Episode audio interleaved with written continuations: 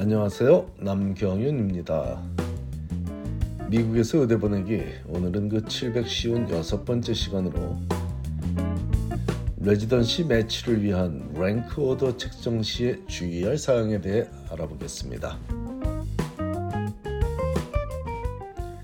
미국 의대 졸업반 학생들이 전문의가 되기 위해 각자가 선택한 전공 분야에서 레지던트, 즉 전공의로 트레이닝을 받을 병원 프로그램에 매치되는 결과가 발표되는 매치데이가 2024년에는 3월 15일로 정해져 있으므로 약 3주 앞으로 다가왔네요.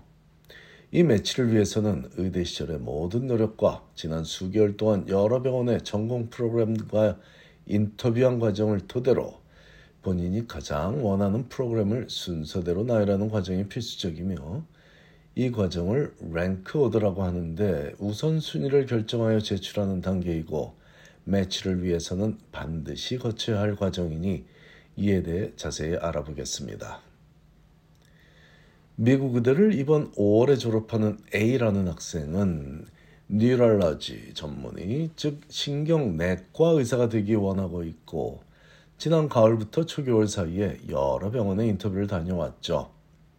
학교 성적과 스텝 2 성적 모두 상위권이고 최상위권이고 연구와 봉사에서도 눈에 띄는 업적들을 많이 남겼기에 NYU 병원, UC 샌프란시스코 병원, 콜롬비아 병원, 존스 홉킨스 병원, 노스 웨스턴 병원 등 neurology 분야에서 가장 뛰어난 평판을 갖고 있는 병원들과 그 외에 지역적으로 자신이 선호한다고 선정했던 캘리포니아 병원들의 인터뷰에 초대받아 자신이 어떤 학생인지 충분히 소개했고 또한 해당 병원은 어떤 프로그램인지에 대해 상세히 알아보고 왔습니다. 특히 neurology 분야는 성인을 담당하는 분야와 소아 청소년을 담당하는 분야로 나누어져 있으므로 neurologist로 살아가기로 했더라도 어떤 분야의 전문가가 되고자 하는지에 따라 트레이닝을 받을 병원을 적합하게 선정하는 것이 매우 중요한 일이 될 것이기에 인터뷰는 단지 자신을 병원에 소개하는 시간의 역할만 하는 것이 아니라 해당 병원에 대해서도 꼼꼼히 질문하고 들여다보며 향후 그 병원을 얼마나 높게 랭킹을 할지 결정하는 중요한 시간들이 됩니다. 어쨌든 A 학생은 집이 캘리포니아이다 보니 부모님과 어린 시절 친구들이 가깝게 있는 UC 샌프란시스코 병원에서 근무하기를 가장 원하다 보니 UCSF를 1순위로 정했고 대학은 뉴욕에서 다녔으므로 NYU 병원과 콜롬비아 병원을 2순위와 3순위로 적었으며 잔스 홉킨스 병원을 4순위로 적고 굳이 시카고에는 연고도 없고 개인적으로 매력을 크게 느끼지 못해 노스웨스턴은 5순위가 아니라 10순위로 적고 그 사이에 5순위부터 9순위까지는 모두 캘리포니아에 있는 병원들로 선정했습니다. 이게 바로 우선순위를 정하는 랭킹 과정이, 과정이 되겠습니다.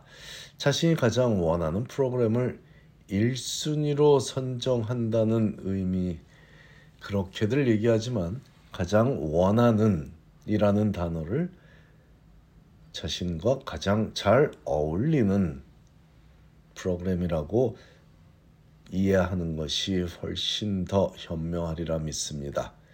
어쨌든 흔히 말하기를 자신이 가장 원하는 프로그램을 1순위로 선정하되 백업 플랜으로 다음 순위들을 정해서 보고하는 과정인데 이 랭크 오더는 2월 28일이 마감이니 그 전에 제출해야만 3월 15일에 어느 병원에 매칭이 되었는지 알 수 있게 되며 만일 이 마감일을 놓친다면 올해의 매칭은 불가하며 올해 2월 2, 올해 2월이 29일까지 있다고 해서 2월 28일이라는 마감일이 연기되지는 않으니 참고하시기 바랍니다.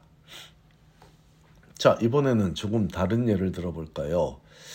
올해 레지던시 매칭에 도전하는 지원자들 중에 한국에서 유명한 신경내과 전문의가 있다고 가정해 보겠습니다. 서울대 의대를 우수한 성적으로 졸업했고 neurology residency 과정 동안 눈에 띄는 연구 실적도 여러 건 이루고서 신경내과 전문의로 지난 5년 동안 장래가 촉망된다는 평판을 갖고 있는 이 B 지원자는 미국에서 neurologist로 살아가기 위해 6개월 동안 미국 병원에서 임상 경험도 쌓았지만 누군가에게 평가를 받는 임상 경험은 아니었습니다. 의대 성적이나 연구 실적은 훌륭하고 높은 스텝 2 성적도 취득했지만 안타깝게도 A 학생과 같은 프로그램에 matching이 되기는 쉽지 않아 보입니다. 일단 외국인 의사가 미국 residency matching에 도전하면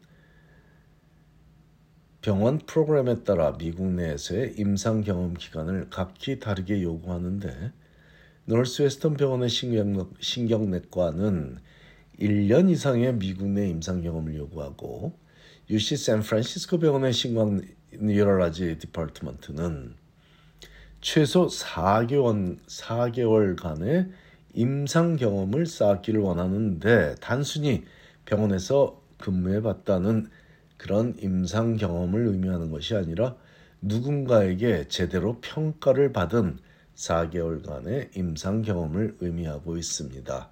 보통 의대생들이 전, 전공 분야를 정하고 나면 나가는 sub internship, Sub-I라고 하죠. Sub-I 같은 평가를 받는 지도해 주시는 멘토 교수분들에게 의대 교수분들에게 평가를 받아서 그 성적을 제출할 수 있는 그런 4개월간의 최소 4개월간의 그러한 임상 경험을 의미하고 있습니다. 모든 병원들이 대놓고 요구하지 않더라도 미국 내에서 충분한 임상 경험은 매칭이 될 가능성을 높여주는 비결이니 강력히 권장합니다. 이번 미국 내 의대생들도 서바이를 본인이 원하는 외부 프로그램에 가서 서바이 경험을 해보는 것을 권장하듯이 미국 외의 지역에서 의대를 나온 지원자라면 미국에서 서바이 프로그램은 필수라고 생각하셔도 좋겠습니다. 그 외에 현직 의사인 B 지원자가 신경을 써야 할 부분은 의대 졸업 후 지원 시한을 둔 프로그램을 피해야 한다는 점입니다.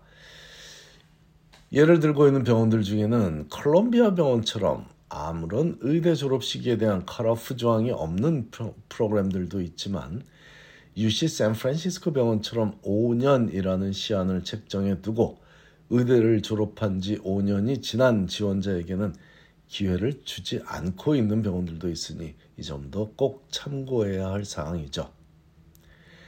매칭이라는 제도 자체가 미국 의대 졸업한 학생들을 기준으로 진행되고 있으며 그 외에 지원할 수 있는 자격을 갖추려면 다른 나라에서 의대를 이미 졸업한 경우에 해당하는데 미국 의대생들과는 좀 다르죠. 미국 의대생들은 졸업반 학생들이 매칭에 도전하는 거고 해외 의대 졸업 해외 의대생들은 졸업한 경우에만 자격이 주어지죠. 일부 병원들은 졸업 후 5년이 지나면 지원할, 지원할 자격도 갖추지 못하게 됩니다.